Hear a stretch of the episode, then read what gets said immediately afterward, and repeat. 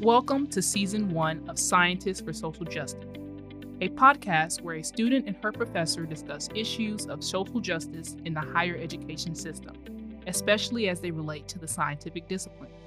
We highlight and discuss work done by amazing scientists from diverse backgrounds, celebrate the accomplishments of scientists from historically marginalized groups, review literature, and talk with guest speakers about actionable solutions that lead to impactful change.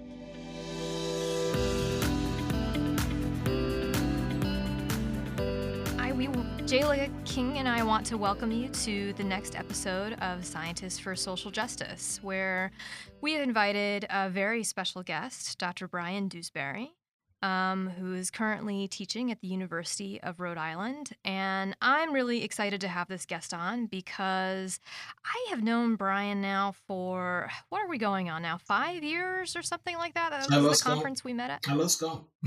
I lost count too. I, I did too. I'm good with um, that though. I'm good with that. Yeah.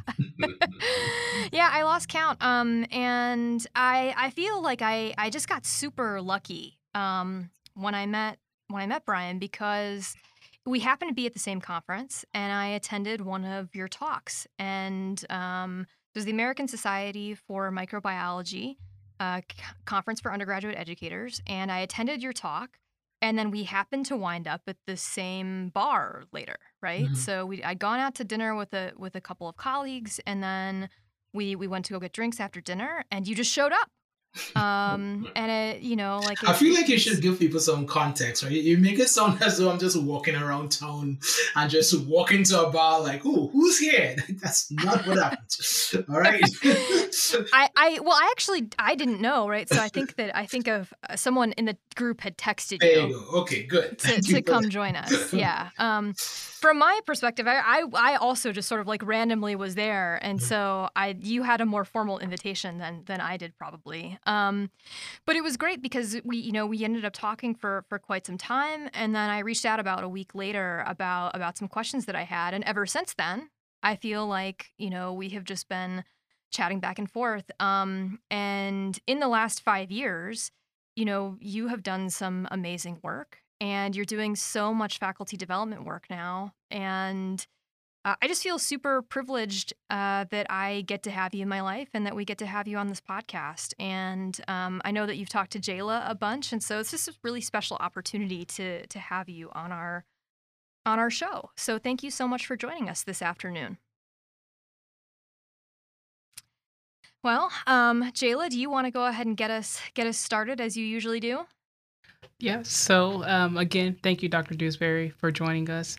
Um, but just to begin, to give our podcast listeners um, a little introduction um, to your background, um, would you mind just you know we want to highlight first, you know, where you were born, mm-hmm. which was um, in San Fernando, uh, Trinidad and Tobago, and you know just give us some background on you know certain values or educational experiences that you had while you were there, you know, that you still take with you till this day yeah, even though it's a, I guess it's meant to be an introductory question, it's still actually kind of loaded. um, so yes, Jane, I was born in in San Fernando, Trinidad and Tobago, which is the last Caribbean island on the archipelago. If you headed south, if you get to Venezuela, you've gone too far. Um, I came to the US back in 1999 as an international student. So I went to Morehouse College, and we could, you know, we can talk about that later. Um, in, in terms of my academic experiences that um, I guess impact what I do now, I, I think one thing that I I feel like I've come to realize is the answer to that question changes over time. So it's it's not as though I had particular academic experiences and then you know because of that I'm going to go to this particular school or, or have this particular major. Um, you know, from a content perspective, yes, like I was always into science. I was always into you know, environmental things. And so therefore I made those choices of major when I got to college. But I think if you want to broaden your view of education for a second here and you think about how you interact with your family, how you interact with your religious community, how you interact with neighbors and friends, and how your view of the world is shaped by where you grew up. That also impacts your, your academic choices and your experience once you get into college. So I, I think that aspect of it, that sort of non in school aspect of it is something I've only begun to fully understand in my later years, perhaps in grad school as a professor. Um, but frankly, Jayla, it, it, it, might actually be the most important part. Um, and, and you know, we can talk about that in some more detail later, but I, I think it, it really is. It really is. And so, as far as you know, you're saying you know those non-educational factors, you know, that played a role, um, a huge role in determining, you know, like where you where you wanted to go. Um, you know, just think about those things. How did they contribute to you know studying at a historical Black college? You know, studying at Morehouse. Well, okay. Let me let me first about the Morehouse thing. I was coming. you laugh already. I haven't even said my answer. Okay, I was coming from Trinidad. And my best friend and I were looking for schools to apply to. And I kid you not, right? This is back in 1998, we were looking for schools to apply to. So at this point in time, I hate to date myself here, but we were writing physical letters requesting like brochures from these schools. So I think we wrote about 60 something. Yeah, we got like a ton of brochures in the mail. And we made our decisions to apply to colleges and universities based on two things how nice the brochure was. you, I can't make this up. And who would give scholarships to international students? Yeah. So, so as much as I, I love Morehouse and I, I had a good time there and, and I'm grateful for the, the, the, the degree that I received, I went there because I got a full ride. Period. I, I wasn't I wasn't searching for the historical experience and the his no no no no no. Full ride. It's like what part of tuition room and board is not clear to you, right? This was the reason, and I was there on August 19th, thankfully because of that, right? So there were I had a couple other um I had a couple other scholarships, but it just weren't as you know, they were partial or most of it. And, and you know, it's something I try to explain to faculty members today. Look, zero dollars means zero, right? It doesn't mean I have some, it doesn't mean like I'll get it to you. No, no, no. It means zero. So either I'm gonna get this thing fully paid for or I'm not coming. And that was that was essentially the decision. So uh, but but again, I mean that that is sort of that doesn't impact. Once I was there, it's a really engaging and, and impactful time. And I learned a lot about myself in the process, especially as an international student of color. Um, but perhaps the, the, the other part of your question about the non-cognitive side, um, it, one, one of the struggles I have, Jayla, is that a, a, lot of people, when they talk about education, when it, especially at the college level, their, their mind automatically goes to content, right? Their mind automatically goes to even when I tell people I'm a professor, the first thing they will ask is, "What do you teach?" Right? They always want to go to the what and the the the subject and the thing you do your research on and where you publish and and I, I want to be very clear. I'm not I'm not in no way trying to be dismissive of that, but I have always believed that education was was about more than that. It was about finding yourself, about finding your, your sense of purpose, your sense of of you know what you're going to contribute to the social good, and uh, you know, I'm a first generation college student, but student, but I think that is one thing my parents always really kind of impressed upon us is is engaging in things in life, whether it's professional or personal in between, that have a virtue to it, right? That that was all about making humanity better, you know, by virtue of the things that you do. So, um, so so so I think to a certain extent, growing up in that environment, when it came to things like picking a major and picking grad schools or picking the kinds of projects that I want to do now, the why is the question that drives it, not the what.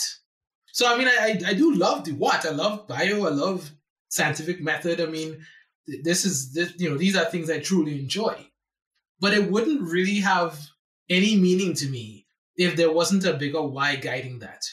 So so really it's the sort of non well some of it happened in school as well but i think mostly non-academic environment is what kind of help drive that that feeling of why yeah and i think that's you know one of the most important questions in science you know asking why mm-hmm. you know to understand things at a deeper level and you know just considering you know, this question that has really pushed you along into the field that you're in now. As you look back, what really prompted, you know, to study biology, you know, the field that you're in? Like, you know, why did you mm-hmm. decide mm-hmm. to study? So I, I was an environmental hippie, like save the world, you know, love Greenpeace. That was me growing up. Um, yeah. Why that was me, I have no idea. Um, I had the privilege of being born in a very beautiful country, always outside, good weather. Um, I was just that child who liked the worms and the grass and the plants and all of that stuff, right? So, so that turned into a desire to pursue a career in environmental science. But I remember uh, a postdoctoral associate who I work with said to me, you know, I, I get that you're passionate about environmental conservation, but one of the best things you can do to save the environment is understand how the environment works. So I went to graduate school for a basic biology degree, and I say basic meaning like I didn't study kind of environmental science questions. I studied questions about ecology. I was trying to understand how the system worked. So I, I had in the back of my head that my my why, right, was about how to live in harmony with the environment. But I ended up, you know, studying biology just as a as a discipline because of that love that was driving that in the beginning. Um, and you know, also part of it too, just to be transparent, I suppose, the Morehouse College where I went to undergrad did not have an environmental science degree. They developed a minor, of which I think I was the first student to graduate with one. um, so that means if you wanted to do anything like biology related, you had to just be a biology major and take the same classes like everybody else, right? So I, I think some of that has changed, but but back then I I just I was with everybody else who were pre med and who were pre dent and whatever else that kind of thing. so.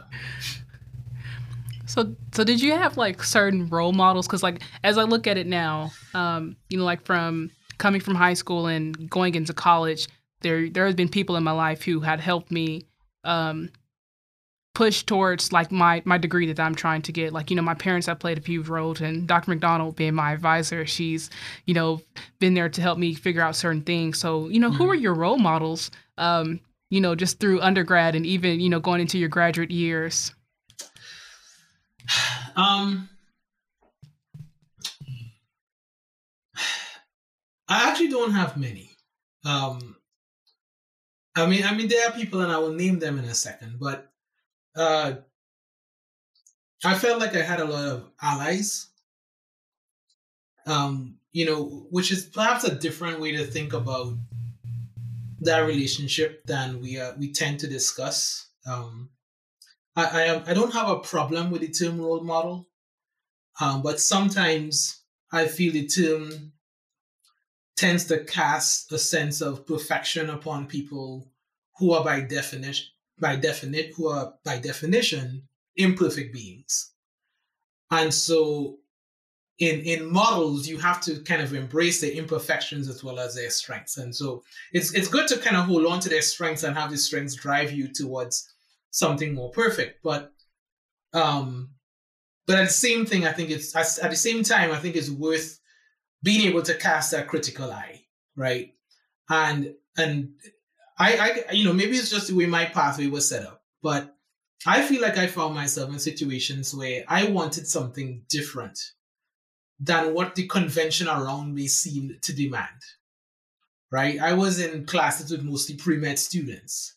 I was in grad school with people who I I think and you know no really I'm not trying to be mean here, but I think there was this sense of this is how you do grad school, right? And I wanted to do it a different way. So, so there are times when your behavior, I think, kind of has to run counter to what's being told to you as a norm. And you can't let the, the definition of role model hamstring your your your own willingness, your own resiliency, your own desire to be true to where your values lie. And sometimes that means making some tough calls, right? Um, I can't tell you what those calls will be for you, but I, I know I definitely had to make some tough calls in my time, right? So I look back on my life, all 41 years of it. Um, my undergraduate college professor was definitely a mentor. At the time, or a role model. At the time, I didn't know that, right? At the time, I worked in his lab. At the time, I got fired from his lab. I was terrible. But all of those were lessons that, that I came to draw upon to ask myself some tough questions about what I wanted out of academia, what I wanted out of life. But I needed I needed that darkness, right? Maybe not everybody was as terrible at undergrad research as Bryan was, but um, but but sometimes you you can find inspiration and lessons in even the most darkest moments, and so don't don't assume that the people who were with you during that time are, are not necessarily doing role model behavior. Um, I mean, my my mother is a is a huge role, role model for me. Um, she has that like seventy times seven forgiveness thing that I, you know, I was like, I will never be that perfect. I'm still a work in process, right? Um, but but I think beneath that that ideology of, of forgiveness is one of love. This is one of of of you. At the end of the day, no matter what, you always see the better angels in people. And when you're doing work around social justice, you have to have that. You absolutely have to have that. You will be done in a week. If this is going to be centered around rage and darkness and how bad everything is, I, we just don't have the emotional bandwidth to, to stomach that. So even even at the darkest moments, even at times where man, you just wonder just decade after decade after decade of making these same arguments, you still have to be able to point to where things have changed. And I can point to places where things have changed. So, so I think, you know, my, my instinct, and, and hopefully this comes across when I teach and when I do faculty development, my instinct to go towards love is something I got from her and is what sustains me in, in honestly every professional thing I do, regardless of what it is. Because um, otherwise, to me, this couldn't be sustainable. So Bryan, like you you've mentioned this sort of tendency towards um, towards learning lessons. Mm-hmm. And I mm-hmm. think that you you and I have talked a lot about these things and you reference the darkness a lot in conversations. Um, I think with with a lot of people. Mm-hmm. Um, but you you mentioned a little while ago that that there are people that you've learned lessons from or you think that there have been hard decisions that you've had to make. And I'm just wondering like for you, what do you think are some of the hardest ones that you've had to make? Um, it's hard to rank a list. um, and perhaps it's unfortunate that there is a list. but uh, and, and not not many people know this. Um, so I guess it will now. I'll say it on a podcast, right? Uh, but grad school was tough, man. Grad school really was tough. Um, and it, it, it, it was tough in a way that I couldn't, I, I think people, even people who knew me during that time period, wouldn't have said, wouldn't, would, would might be surprised to hear me say that because I've always been very good of giving off a very, um, I don't know, confident is the word or, or certain persona. And we can unpack that in a different episode, I suppose. But you know, part of it is what you do with imposter syndrome. Part of it is if you understand that um, you understand that for certain identities there might be stereotypes associated with you when you walk into a room, and so then you have to kind of overcompensate a bit. Um, but you know, I made a decision, as you know, Laura, to to really focus on on teaching and education and, and all of that stuff. And um, and as much as I like the, the basic science side of my grad school life, I was also kind of preparing for this this career, the career that I have now, right? And you know, but I was brought up in a grad system where people didn't really understand that, right? Um, and there's this pretty much over a century of history of this notion that teaching is this thing you do if you can't do the research or is not something that's particularly scholarly or anybody could do it. Anybody who has a PhD could do it. And um and and that that leads to people, you know, intentionally or unintentionally kind of questioning your commitment, your your intelligence, if you could hack it, etc., etc. And, and and so you have to. I mean, I'm, a, I'm you know, fortunately, I guess I had enough of a Teflon jacket or a sense of purpose around the teaching aspect that I, I could let it ultimately not bother me, or at least not derail me from where I was trying to go. But on a surface level, it does cut. it, it, does cut. Like it does cut you when when people are, are sort of openly questioning your intelligence, sometimes in front of your peers. And I would say the only thing that that that that kept me from just not saying, you know what, I don't need this. I could just walk away. Like by the way, so many other grad students of color, um, was that in teaching and in education, I really felt I, I found my sense of why. I really felt I found my calling. And one of the beautiful things about finding your calling, it it it just deflects all that noise, right? It just you hear it. You roll your eyes, it bugs you, you know, you sit with it. It comes back up in your dreams or in your thoughts sometimes every now and then, but but you don't stop because what you're responding to is is something greater than what other people can even conceive. And and that was a that was a real blessing to have, like to to know that to know that you found a space where just you know you found that value that other people just can't even articulate, right? But on an everyday basis, yeah, man, you just stuff wasn't easy, you know. Obviously, I'm fine now, but it certainly wasn't. Yeah, and so I, this maybe leads into the next question that that Jayla has, but as you you thought about things and as you made this decision and transition into teaching, what what was sort of the cumulative experiences that got you there, right? Like you obviously made this shift from your your PhD in an ecological field to doing what you do now. Mm-hmm. And so for you, in spite of all of the all the small comments and the things that people would share with you, and and I think that you did a really great job of discussing these issues in in a book chapter that mm-hmm. you just published. Um, and there were a lot, you know, like there were you were very transparent about the kinds of things that you experienced in in graduate school. Um, for you, what was sort of the defining point? And and I don't know. For me, there's often not one single momentous occasion. It's it's sometimes something that's more cumulative than that. And so for you, like, can you describe what process you went through? Uh, because I've I've heard that too. Like, well, what you know, if you're teaching, like that's not the same thing as research, but but at least for me, I know there were a lot of things that steered me in the direction that I'm I'm currently in, and so I'm wondering what that looked like for you.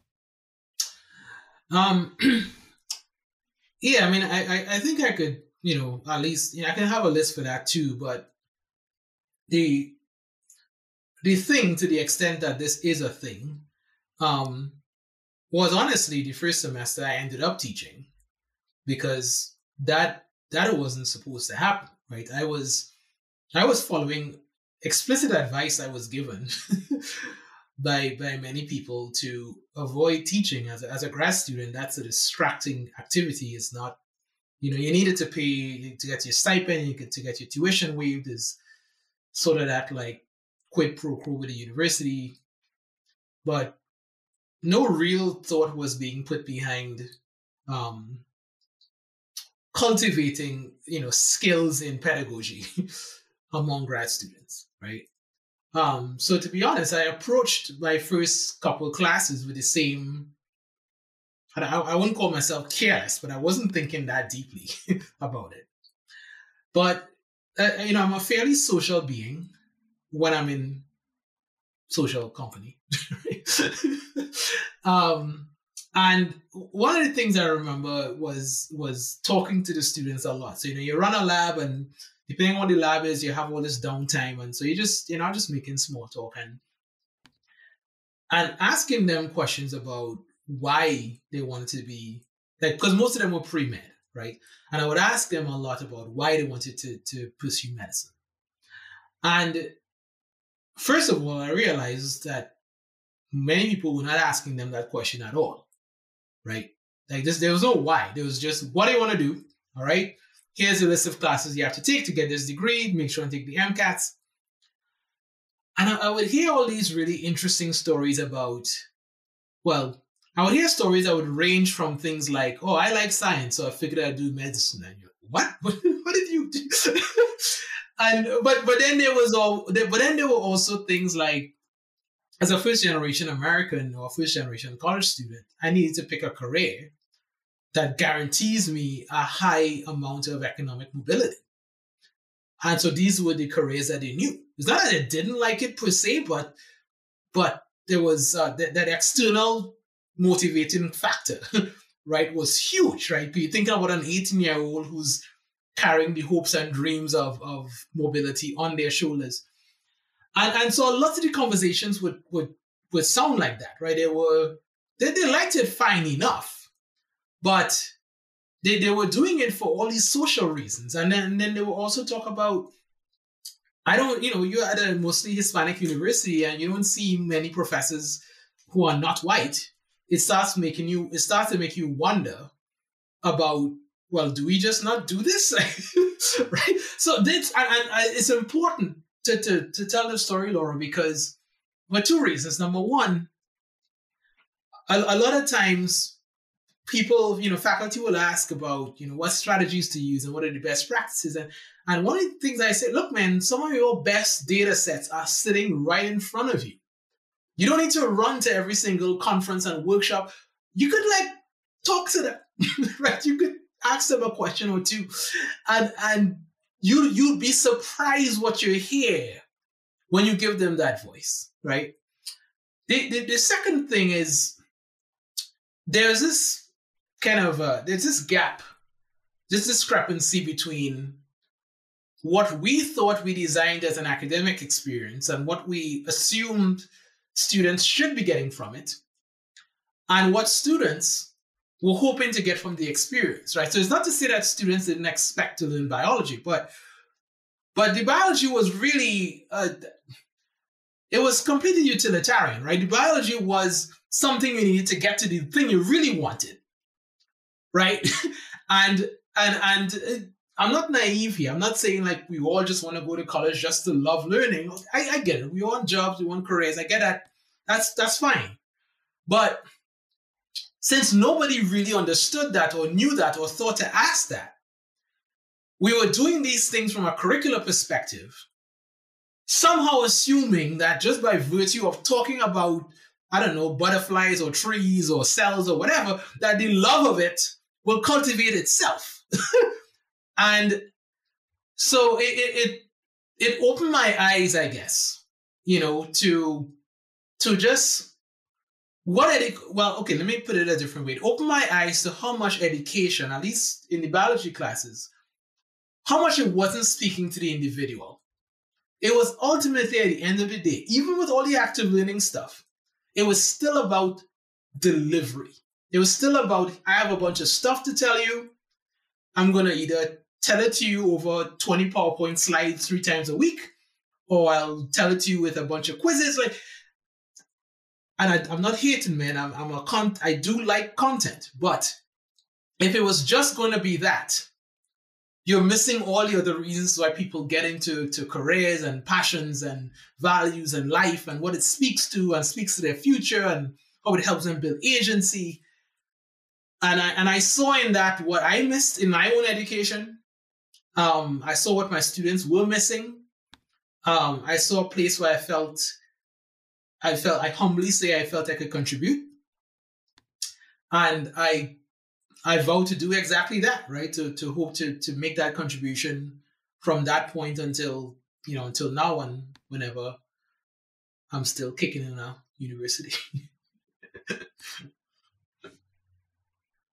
Yeah, so I think like one of the reasons that I that I was really excited about having you on is because when you and I have talked, it's it's not about the classroom intervention, right? It's not about the pedagogical approach. In fact, I think I can't remember whether I want to say that you've done this work, but I've seen it a couple of times, which is that you can throw all the active, engaged learning that you want at a classroom environment, but if the faculty member is still not totally involved with the students, those are not going to work, right? So, and, and I think that I, I want to say that I've, I've seen you present that work, and I think I've seen it presented in other contexts as well, which is that, like, just saying, like, here, do the engaged thing, that's actually, that, that doesn't work, right? Like, ah, if we just put people in groups, they'll learn better. Or if we just do the think, pair, share stuff, they'll learn better. Um, and it, it's not about that. And one of the things that I've heard you say a lot and over and over again is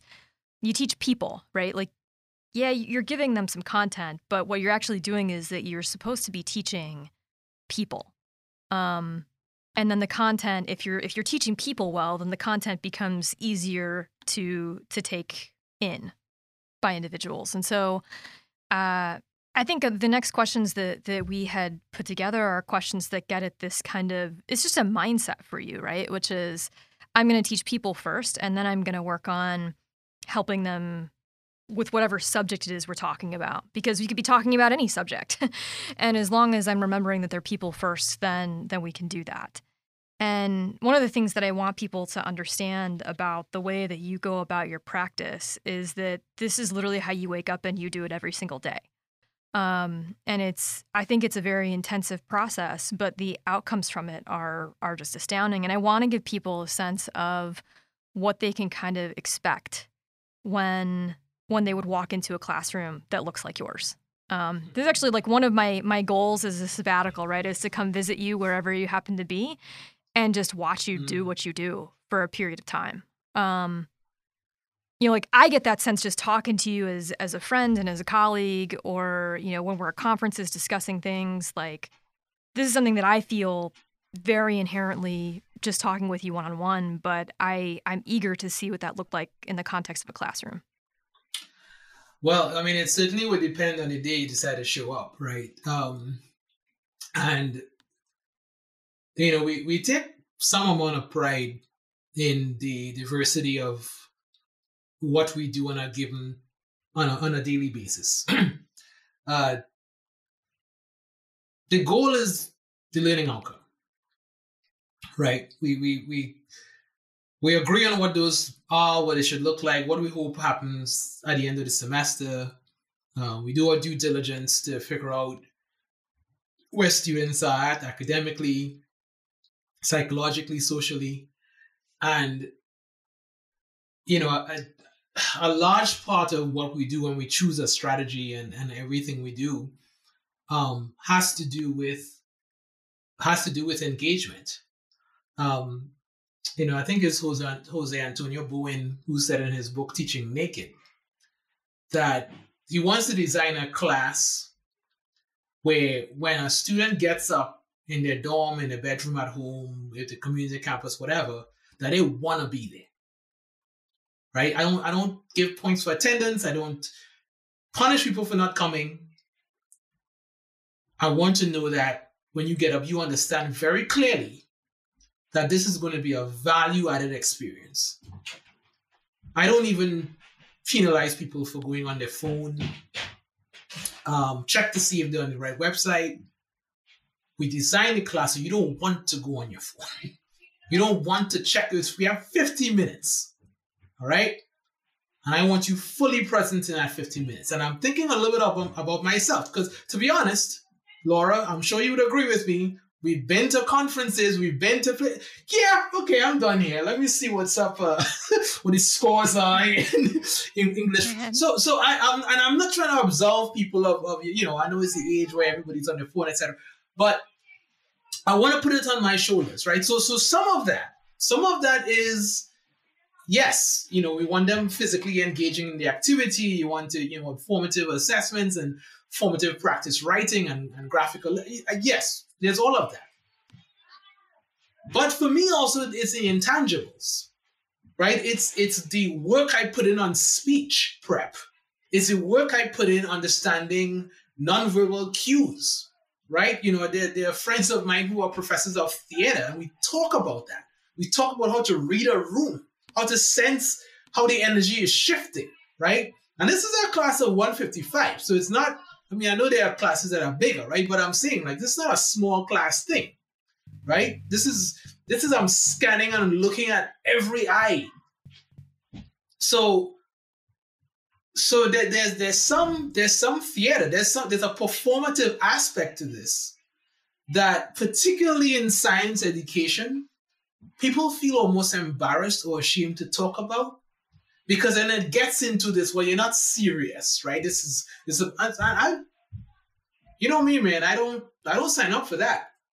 I'm, I'm this is so this is the whole teaching people are not subjects thing because i understand what it means to be in a space and have your senses aroused as part of that experience right? And I understand once i once i once those senses are peaked and you're present you're more willing to engage with me on what i'm going to ask you to do so that can happen a variety of ways right that could be uh, the ways in which we do quizzes, the way we do, you know, we have a process called Each One Teach One, where students explain things and have their colleagues um, critique them. Sometimes they do writing assignments, but then sometimes it's it's the storytelling, right? It's the griot tradition that I bring with me from my culture that that I apply to how I talk about different aspects of science, whether it's kind of you know the technical details of things or how those things are contextualized into bigger stories. Um, all of those things come to bear, come to kind of service the the vibe and the climate that we want in the classroom.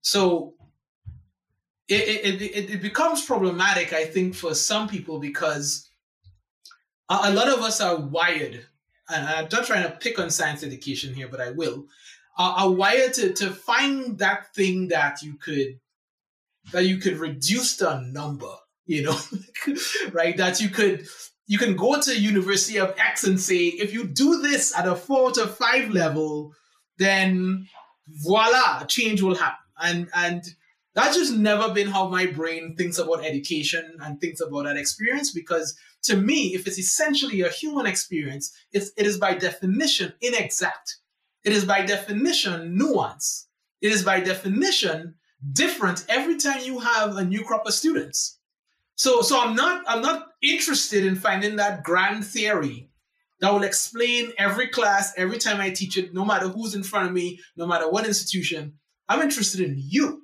who's in front of me right now. right? So maybe a little bit different, you know, sorry it's a long answer to your question about my class, but I think the, I think the context was important. No, Dr. Dewsbury, I think that um, you know what you said is very important. Um, just considering the way that you um, approach teaching a classroom full of students, you know, that may go past a hundred um, plus, but you know, just considering what you said about teaching being your calling and how basically it's something that you're responding to that others can't really see how great of a calling it is to you. And I think that is very important um, for students now as they try to f- figure out what they want to do, you know, what they want to study, you know, let it be something that they're called to do and not something that they feel pressured into doing because, you know, maybe the benefits that it may provide in the later run. And in reading one of your articles titled of Deep Teaching in a College STEM Classroom, um, you stated that what inspires you most about teaching is not the dis- dispensation of information, but the awakening of the soul. And so, considering this, for from a teaching standpoint, and for other teachers who may be listening to our podcast, what advice would you give to them in awakening the soul of their students? Um, well, the first advice I would give is to ask the students to reflect on where their soul is currently um, and, and, and hopefully share that reflection with you, right? So what I, I use this, I believe, assignment, which I believe I talked about in that paper as well, and and and if you look at the prompt for that assignment, it has nothing to do with biology or STEM, or nothing like that. It's it's just about asking yourself your sense of why, a sense of um, you know, what are the values that drive your deepest passions, right? And I think um, I think that you know asking that essay prompt to begin the experience is an important, um, important, an important way to set the tone for how we are going to cultivate this relationship over the next three months and perhaps beyond.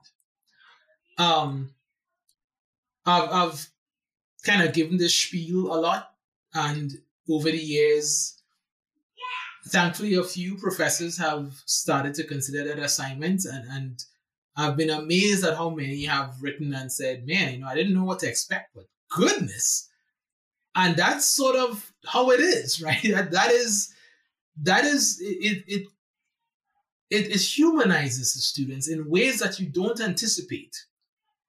And then now when you when you're responding to them with your curriculum, you're responding to them as as people with with hopes and dreams and preferences, and you you you tie some of what you're reading, you know, to, to, to the way in which not necessarily content per se, but how you engage them, how you how you build that trust with them. Um, the, the kinds of things you talk about in individual meetings and, and, and student hours, should you have those. Um, it, it really is the first step. Now, the, the, the other thing I will say though, Jayla, is, and this, this gets difficult because right now we have an education structure in higher ed that, that sort of discretizes it kind of it, it it puts your your your progression into these interesting lumps, right? By lumps I mean semesters, right? So you you start a class and it ends in three months. You take a couple weeks break, and you start another class or classes and ends. So so what happens with that? What people don't realize, what happens with that is you start thinking that things that you get from that class experience that are of value can be fully operationalized and measured within that same time period. And, and you, I mean, you can just spend two minutes thinking about that and realize that's ridiculous, right? You, like it, it takes, like you never know when this light bulb's gonna go off, right? So, but but what the problem is, if everything's gonna come back to, and this is to your question about professors wanting to awaken the soul, um, because what what tends to come with that question was, how do I know? Like, how do I know? you know, I did that. It's like, well, you, you might have to be okay with not knowing, right? Like sometimes that spark would, would, would click when they become a junior or when they have left your university. You know, there may be an F on your roster, but but but something they got something else they got about themselves through that failure process or whatever could have benefited them in ways that could have been even more impactful than an A. But we don't have a, a system right now that that measures that in that way. And if it's not, if it's not does A, B, C, D, E, F thing, and you know, graduation rate and what you do, you know, again, those things have their value. But when we start talking about things like awakening of the soul, I'm playing the long game. I'm playing the long game, right? And you know, I I it took me onto my third degree to find my calling. Why would I think they'd find this in intro bio, right? right? So it's uh but but but having said that, I, I still believe it's important that your teaching is is trying to speak to that, right? Is getting them to enjoy a subject matter, but also explore the ways and way the ways in which they can they will live beyond themselves and you know live for others and contribute to society even in the context of physics or chemistry or history, whatever it is. Yeah, and so we're we're gonna come back to to your vision for uh, higher education uh-huh. as a whole because mm-hmm. I I know that you you and I have have talked a fair amount about the idea that a, a lot of the systems that we rely on maybe maybe could be restructured. Uh, mm-hmm. Uh, so from time to time, you and I have have talked about the idea of re envisioning just higher education as a whole. Mm. So we're going to come back to that mm-hmm. because mm. uh, I, I want to hear more about that. But um, in in one of the the papers that, that you've written, you mentioned that you use something called deep critical pedagogies that both address unequal power structures and give voice to those typically not shaping social narratives. Um, and so I, I, think that these pedagogies they they have a number of names in the literature.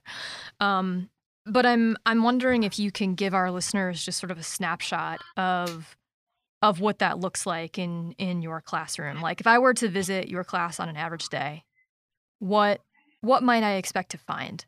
Um, you know, because I've seen you do some pretty interesting things, uh, from taking questions in the middle of class through a through messaging, um, to to the assignment that that you reference, um, to to playing music. Like I, I've seen you, I've heard and talked to you about a number of things that you do in your class, and so maybe can you can you give a snapshot of what what you mean when you say these deep critical pedagogies, uh, just for our listeners who might not be as familiar with some of the things that you're talking about? Right.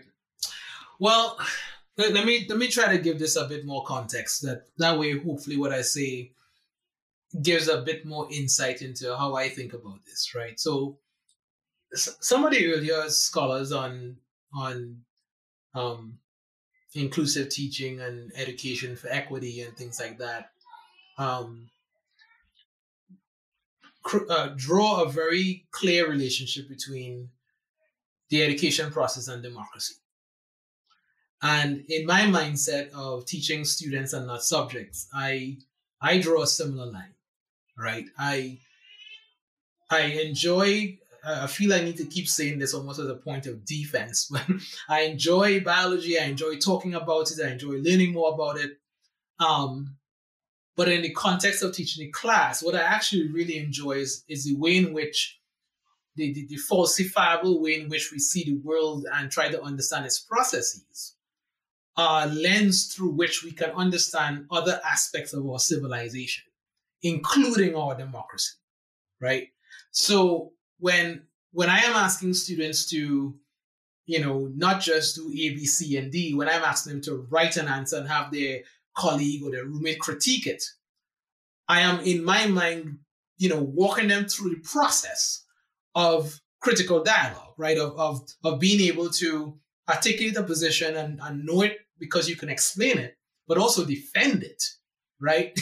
um, I'm thinking of of how you how you go into wider society and and you know how you do things like make a voting choice. How do you make a, a purchase choice? How do you make a partner i mean all of these things like what, what are you drawing on to make these decisions?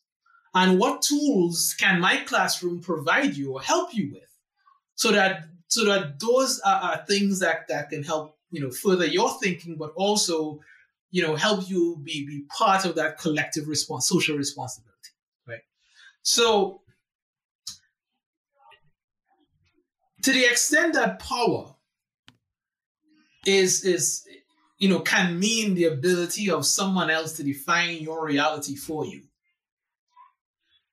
there are things we can do in the classroom that that that provides that helps the students cultivate that agency so that so that that defining process get hold. You know, you you're not. I'm not just going to accept what you say just because you have a shiny suit on. I'm not just going to accept what you say because it's a major news website. I'm not just going to accept what you say because you know this is the way my parents voted all my life, and so you know I've sort of been brought up in that in that political or ideological world, right? When I talk about safe spaces in my class, I mean respectful spaces. I mean, I want your sacred cows challenged. I want you to hold it up to scrutiny, but we can do that and still respect your humanity.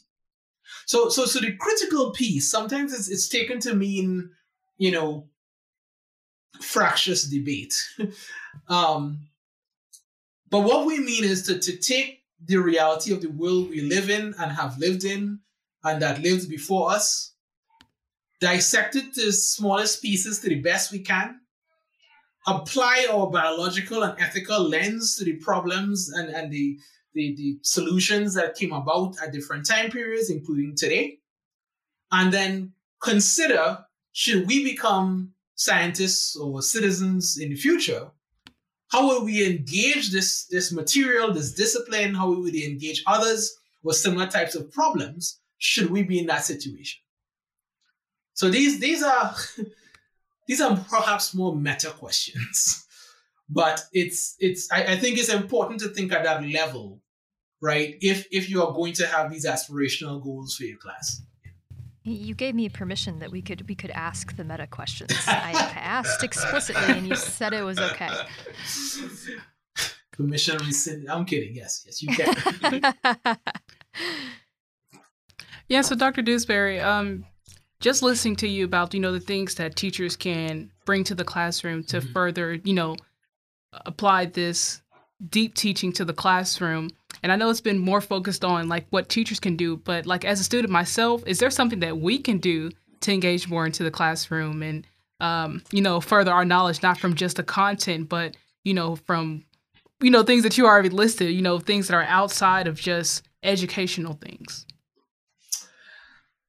Yeah, I mean, I I feel like my answer is about to put the responsibility back on this teacher again, but um I, I feel like one of the things I have to convince students of every year, especially at the intro level, is is how much ownership they can they can take of the of the academic experience.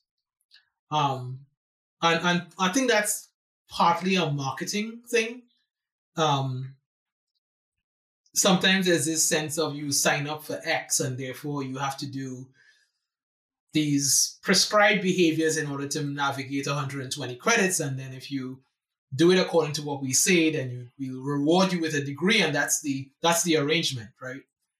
Um, but at, at most college campuses now, there, there is so much, there are so many opportunities to interrogate yourself, explore yourself, reinvent yourself, whatever the case might be, that, you know, from a quote unquote deep education perspective, um, my advice would be to sit and really itemize almost what all those what all those experiences are, right? For example, I fully believe that for many undergraduates, the most meaningful aspect of their college education did not happen inside a classroom. It happened on a study abroad trip. It happened volunteering in a research lab. It happened running a volunteer organization doing community health. It happened in the offices of people like Dr. McDonald cultivating that relationship. Like when you, you know, eight, 10 years from now, there's actually data to prove this. You're not going to re- really remember the DNA based pairing. Like that was cool, right? But you'll see that a hundred times. That's not the thing you'll remember about being at your particular institution. It's going to be the, the things, the non-cognitive things that, that did provide some cognitive benefit, but it gave it meaning. So, so to me, how you want to backward design from that knowledge is to, to really just take advantage of what's available to you. I mean, there are things students don't know at many universities, mine included, you know, even on significant financial aid packages, it costs sometimes it's actually cheaper in some cases to study abroad than it is to stay local. But students don't know that, right? You know, so many of my students they assume, oh, somehow I'll take a couple classes or I'll get a job. There are internships that are paying you above what you make at Home Depot. Don't know that, right? And so some of this, some of this hidden curriculum things, um, I think it's on us to make it more explicit. Um, but since you asked, I'm telling you, right, that that these these are the ways in which you broaden what this these four, five, six years or however long it takes. This is how you broaden what it can offer you. You you you talk to you know mentors and advisors. You you ask yourself you know things of your why and your own sense of purpose and you literally kind of look around the school and figure out what's being offered that allows you to do more of that exploration. And you'll, you'll be amazed at what you find. Yeah. Yeah, Dr. Dewsbury, I think that's, you know, one thing that you highlighted in your article on deep teaching is that, you know, not trying to put everything on the teachers. you know, like there are many, you know, other spaces on campus right. that can help students, you know, with, mm-hmm. you know, if they're struggling in a class or if they need counseling services, you know, so many other things that they can reach out to that will allow them to have access to things outside of the classroom. And one thing that I think you know it's important that you highlighted is you know that relationship relationship building, you know, cultivating those relationships and you know as principal investigator of the SEAS program, um, what are some of the projects that you know that you have worked on, you know, even like including your students that you see as being like the most impactful and really allowing students to get outside the classroom and learn more from what they can get in you know in a classroom setting. You mean the projects that allow the, the projects that focus on some of the non-classroom type things that yes, we're interested in? Yeah. Um. Which one? uh, so we, we have some, you know, we had a few interesting projects around, um, you know, how science is communicated to the general public and, you know, some of the elitism and biases we've bring bring to that process and and the the outcomes of that in terms of how decisions get made and inclusive inclusion and governance at the community level. Um, we we have a really unique and powerful mentoring program with um, a high school in in in inner city Providence um, that is doing a, a, sort of a near near peer mentoring model, um, where you know you know it's good for Bryan to be a scientist and a, a professor, but sometimes it's more powerful to see somebody who's three years your senior in a research lab, doing well, coming from a similar background, um, can can tell you and advise you in ways that that Bryan, you know, won't be as attuned to just because the, the gap is just that much larger. Um, honestly, the next wave of projects, you know, maybe better answers your question because uh, as much as I, I love the classroom and I, I want things to be different and, and we have a good amount of data on, on on how our approach can yield better outcomes, at least academically, well, and socially as well.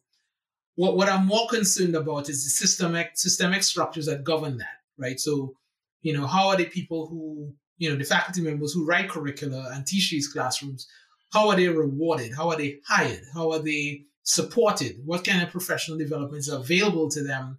And how is how does that get reflected when they get promoted or not get promoted? Um, and I mean that could be a whole other podcast, but it's it's it's quite exciting because if you if you can reshape how the levers are pulled, the impact you will have will be much more far-reaching than if if you just try to keep converting individual people. I'm not saying to stop doing the individual thing, but I'm saying the the, the opportunity for broader impacts is just that much larger. Yeah. And you know, just so we can wrap up things, we don't want to keep you too long, but for you guys, it feels like it feels like we just started. but as you think about um, just everything that you've highlighted, you know, across our podcast, how do you see the re- reframing of higher education? You know, the changes that can be made, and you know, what guidance would you give to those who are actually practicing these kinds of deep teaching inside of their classroom? Um, th- this for me is an area that is ripe for disruption. Um, higher education has a long history of relegating teaching as the ugly stepchild of the research agenda, even at supposedly liberal arts institutions.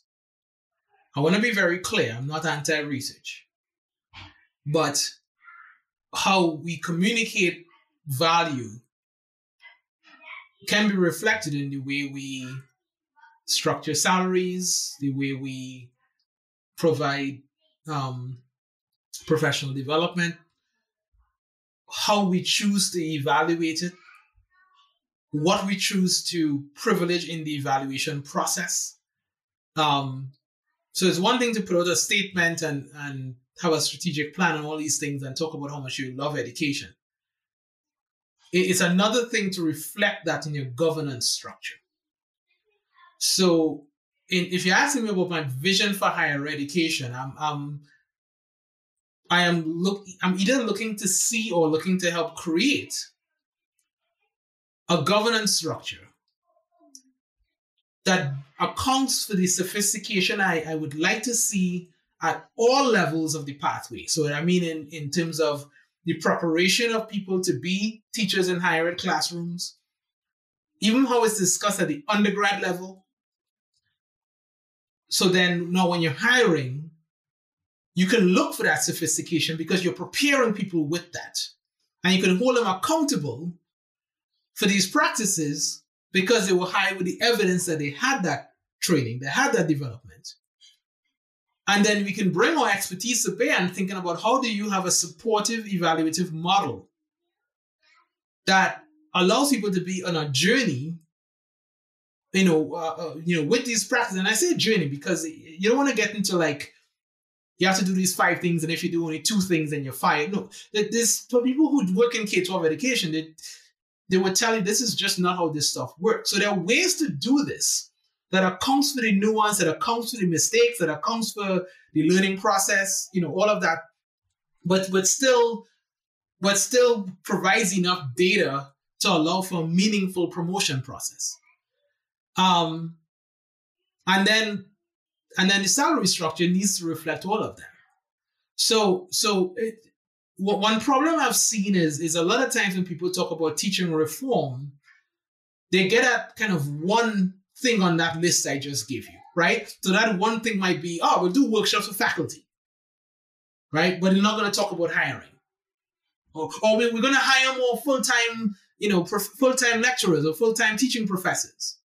We're, we're not going to talk about how they evaluate it, or they'll talk about how they, you know, will change the evaluation system but we're not going to hire differently. So you you have to actually put all of those things on the table if you're talking about real reform.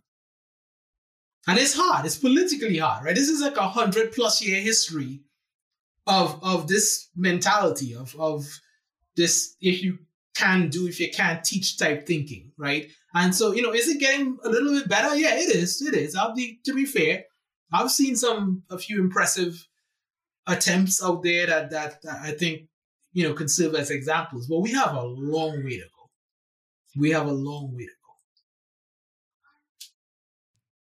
Yeah, so I, I think you've hit the, the nail on the head. And, you know, I, I like to think eventually our, our audience won't just be students or it won't just be, be educators, but um, for people who are, are thinking about this model and, and this sort of reform idea, again, I, I want to highlight that that whenever I've talked to you about teaching, this is not just a oh we're going to try this technique or this approach. This is a completely different way of viewing the teaching process.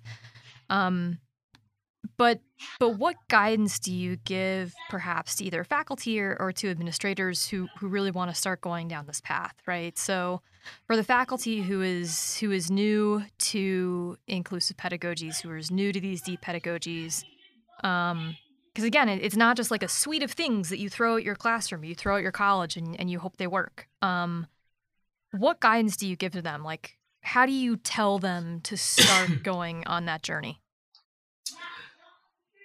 Well, it, it, it depends on who, and I, and I want to be sensitive to the people with whom I have these conversations because, as as I kind of indicated to you in the last answer, um, all of these things have a context, and so it's it, you can't just go up to somebody and and it's like, yeah, you know, let's transform everything, but then they are at a politically precarious position at the institution where doing something really radical can be borderline reckless.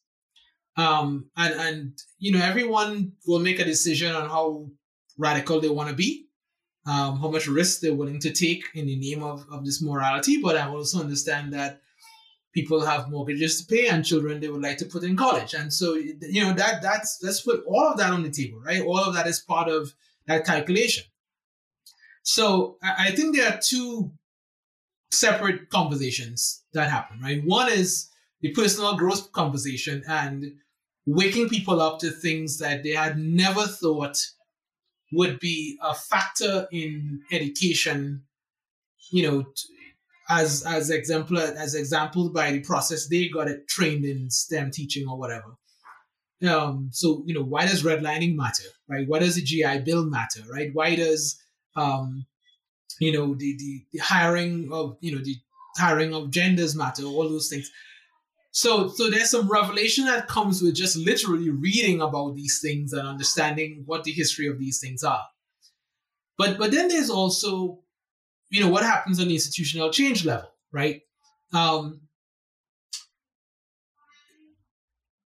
in in many institutions, the, the good news, I suppose, is that there's typically not one person who, who who who's willing to take a deep teaching approach, right? And in some of the better examples, there's there's a few, and there's a little bit of a critical mass, right? So my advice is okay, organize, right? Like band together and, and share your ideas, discuss your principles, and start with like small projects, right? But the, the important thing is to assess, make sure you are gathering data about what you're doing. Because in two or three or four or five years, when you want to have that, in, that, that conversation with your provost or with your chair, you are not just saying like this is the ethical thing to do because Dr. McDonald somewhere in Arkansas did this and look at her class. No, you say, no, here at this institution, here's what we change and here's how it has impacted the students. And if that's a positive impact, now the question then should be how do you scale that? But you can't talk about scaling if you don't have pilot data. So you you might have to it, it might have to be organic right? It might be, and, and the thing with educational research is it's comparatively relatively cheap.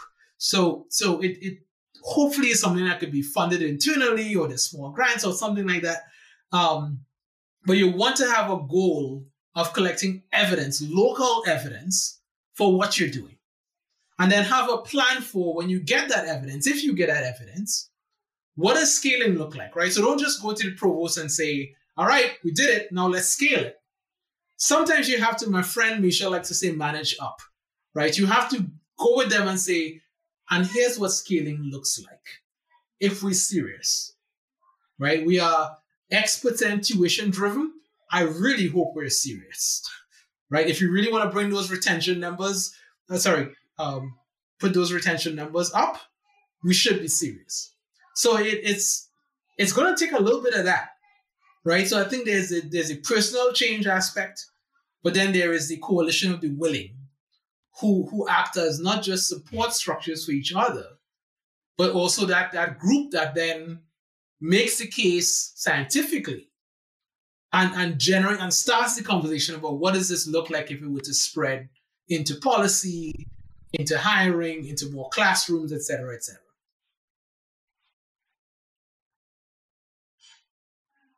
I love that. Well, Dr. Dewsbury, um, you know, just in closing, just reflecting on um, everything that we have discussed in this conversation, is there anything that just this could be anything that you would like to share with, you know, our professors and um, students that you see as being crucial to any higher ed environment? Um, one thing. What's one thing, Gila?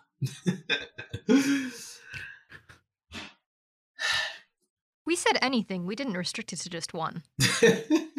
you did. That's right. That's right. um. Well, okay. I'll I'll say this thing because I think it's I think it's timely actually. I, I first of all want to wish all of our listeners good health and that hopefully that we are hopefully we are on our way out of the pandemic and hopefully that many of you if not already vaccinated will be soon and at some point um, for those of us who are like myself and really enjoy being physically on campus and being physically in a classroom I, I hope we can do that in a way that resembles what we did back in february of 2020 and and should that point happen, should that day come, I, I hope we don't just simply return to what we did before the pandemic started. I, I hope that in this, you know, year and a half of fairly unusual pedagogy and curriculum structures and university life I, I hope enough of us, amidst all the stress and all the chaos that happened as a result of it, I hope enough of us took a step back and re realized the, the importance and the value of that physical space and the importance and value of caring for each other's humanity first before we think about all the cool stuff we want to talk about. Because I mean, there was there was a time. I mean, you know, things are way better now, but there was a time, you know, April, May, 2020. Like we didn't know how this was going to end. you know, we we did not know, right? We were people were stressed out, and those of us who were successfully able to check our feelings at the door in a normal year, this wasn't that year. and so we had to we we tapped into something different that that we never had to. And, and maybe for me it's a little bit sad that it took COVID, it took George Floyd, it took all these things to, to bring us in, out into a new kind of academic space that recognizes the value, the, the, the primacy of humanity over everything. And I hope we don't forget that. It's not about reducing rigor, it's not about hand holding, it's not, it's, it's no, it's not a, it's not counter to any of those goals. It's saying that education, by definition, is an interactive human process. Even if it's online, even if it's hybrid, or it's still a human interactive process. So, a, a chief goal of our craft should be to understand what goes in that to humanity in different contexts before we get to the cool stuff. So that that's my hope. I hope that counts as one thing. What, what do you think? So Gina's like, I should have given him a time limit. Uh, no. No, I actually, so, I mean, obviously, we, for our listeners, right, we, we do write a, a set of questions. And I, when we originally scheduled this podcast, I thought we had scheduled it for like 50 minutes. And I said, One if five? we do that, yeah, uh, no, five zero, Oh, okay. five zero. Um, and I I told Jayla, I said, we're we can't do this in 50 minutes. There's there's no way. We'll get through like two of the questions on there in 50 minutes. This is not going to work. Um, and so you never have any time limit, uh, Bryan. And uh, I just want to say thank you for joining us on our on our show. Thank you. And thank you for giving us the time because you always have just incredibly impactful words. Um, and it's always something that makes me excited to get back to the classroom. It, it makes me excited to think about institutional and transformational change.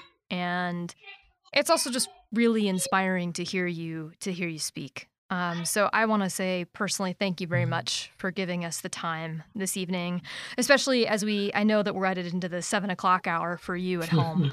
Um, uh, completely worth it. Uh, no, I, I really appreciate it. It's been fantastic. No, thanks for having me. And um, I, um, I guess you could tell I do enjoy having these conversations, and I and I think it's I don't at least I hope I don't come across as as this being didactic or teaching. Um, to me, it's almost as though I I continue to articulate my own sense of why when people like yourself and Jayla um, push me to do so. Um, so I talk about it, but I think I also live that process in a sense, and so um, so I guess um, that's me my way of saying I appreciate the opportunity. So it's my pleasure. Thank you, Dr. Dewsbury. Thank you. Thank you so much. And we wish you a very good evening. Um, we don't want to hold you back from from sharing an evening with your family. So you mentioned you have two kids at home, um, and we've heard them from time to time. So we're gonna let you get back get back to them. And yeah, maybe we we'll have to have you on again sometime and talk a little bit more in depth about some of these topics that you've mentioned. So you, I think you've said a couple of times like we could do two or three podcast episodes just based on some of the things that we've been chatting about. So thanks so much. My pleasure. For more information on Hendrix College, please join us at hendrix.edu or follow us on Instagram and Twitter at Hendrix College. Thanks for listening.